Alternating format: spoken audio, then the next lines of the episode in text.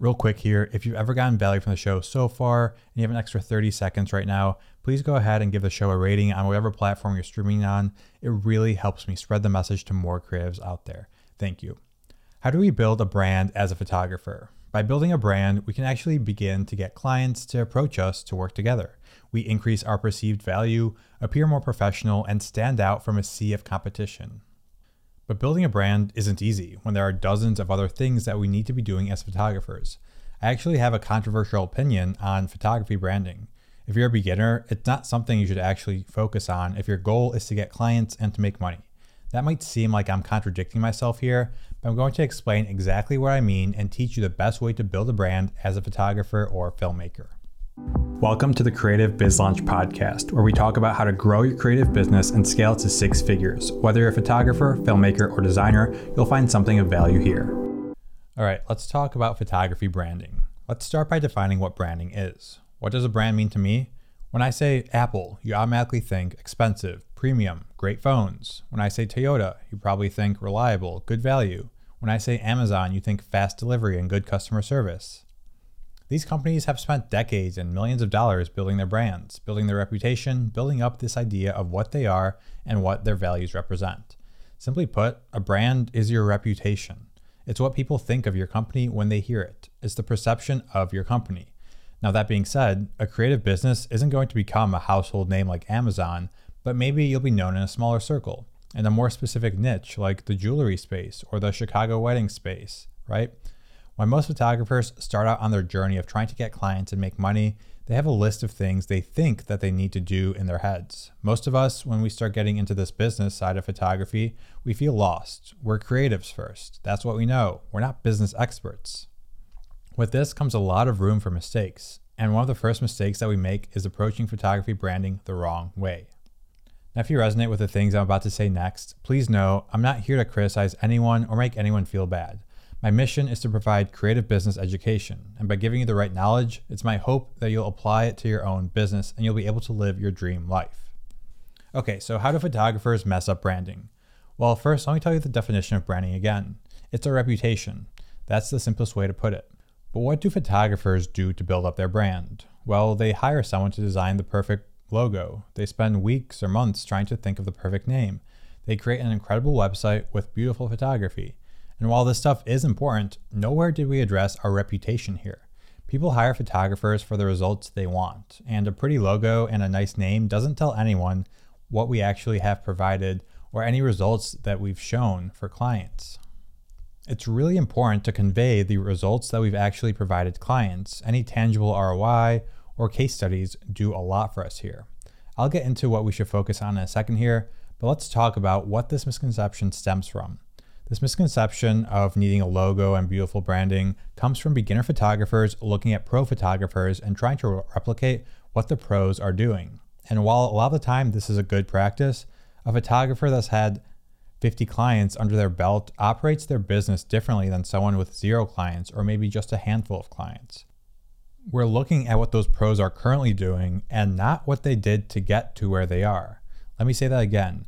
When we look up to pro photographers, we see what they're currently doing, not where it took them to get to where they are today. An example that we can use for this that makes more sense is flying private or first class. Millionaires tend to fly private. If we want to become millionaires, should we fly private too?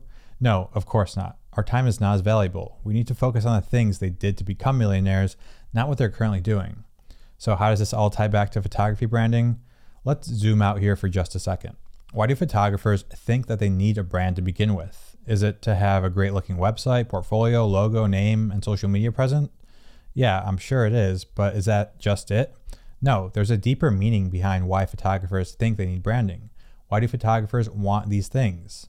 Ultimately, it's going to because they want clients, they want to make money, and they want to get the time freedom to do what they love every single day. So, if this is our goal, our ultimate goal, we need to change our approach to meet this goal. I'm going to present you with two approaches here. Approach number one we start by building a brand right at the start.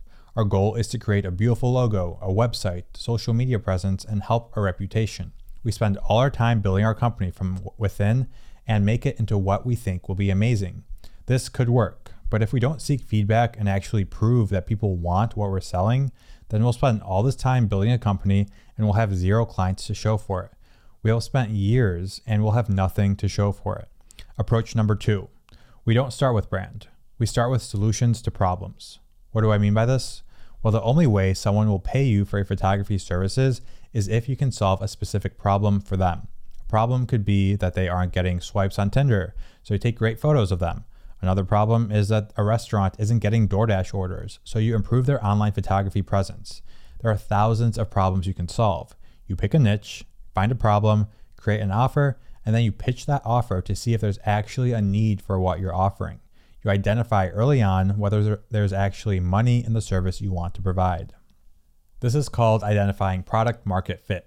Maybe you've heard this term before, but it's one of the hardest things to do in business. But once you identify that product market fit, you can build your company on top of that. You can do this within months, not years.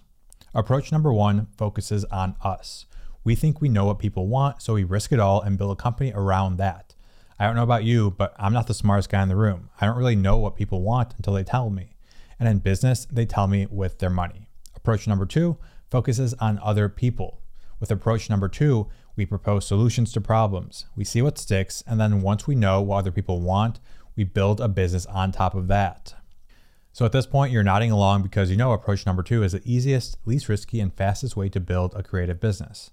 Now, I mentioned that we propose solutions to problems and find clients through that. That's much easier said than done. What I teach all of my Creative Biz Launch students is a systemized sales process. This pretty much means that if my students put in X amount of time, they'll get Y clients out. This is the dream, right? Now, this podcast is not about building out a sales system, it's about branding. But to give you an idea of what a sales system is, first we find our niche, then we build out an offer, then we use cold outreach to get our offer in front of people. This means finding businesses or people that we think can benefit from our offer. Then we tell them about the offer, and we can do this through cold DMs, Instagram, Twitter, or cold email. Or if you work with local businesses, cold approaching them is another great way to do this. If you want to learn more about the system and how I run my business, join the waitlist for Creative Biz Launch down below. We already have dozens of students following along. I'd love for you to be a part of that. Okay, so we have clients and we know our offer actually makes us money. How do we build a business on top of that? Where does branding come in? Well, I mentioned earlier that branding is the reputation that you have. And when it comes to working with clients, reputation usually means an incredible customer experience. As photographers, an incredible customer experience obviously means delivering the best photos possible. But there's so much more than just that. An incredible customer experience starts from the minute you make contact with the client. Every message, every phone call you have has to be professional. You want them to feel heard. You want to be respectful of them. Throughout the entire process of working together, you need to do everything in your power to provide the best customer experience. Why does customer experience matter? Yes, we said we're building a brand, but how exactly? Well, a good customer experience will get you better testimonials that you can put on your website. A good customer experience will get you better case studies that you can add to your website as well. When the customer experience is good, your referral rate is going to go up. When your past clients talk about you to their friends or their peers, they'll only have good things to say about you. If you deliver photos in a matter of days rather than weeks, this does a lot for your customer experience and does a lot for your brand. Let's do a little thought experiment right here. If you were hiring a photographer, what would you want them to do so that the customer experience was truly world class? This is how we build our brand. We provide the best customer experience possible. And through that, word of mouth begins to become a thing for our business. We have an amazing offer and an amazing customer experience. Now, our past clients are telling their friends about us through word of mouth. Now, at this point, let's start talking about the minor details, which really don't matter at the start, but now are beginning to matter. These are going to be things like your logo, your website, and maybe even your name. We know that people are willing to pay us, so we've built up a solid foundation. It's time to really bring it all together. We now have the money coming in the door, so we can actually afford to pay a great designer for an incredible website and logo. We can create an amazing brand aesthetic. We can begin to use it across all of our platforms. We can now pretty up everything. When I think brand for my own photography company, I first prioritized that customer experience I talked about. I mastered it. I had turnaround times in three to five days, a very streamlined pre production process, and everything was uniform client to client. I even have a money back guarantee. After I mastered all these things, what are the things I can devote my time to? Well, number one, a logo. I hired a designer, I went through their process, and I really nailed that logo down. Then we can go ahead and talk about a uniform website and social media presence. This is everything from the same fonts to the same copywriting style throughout the website. It's important to make sure that we have the same color palette that we use across the board.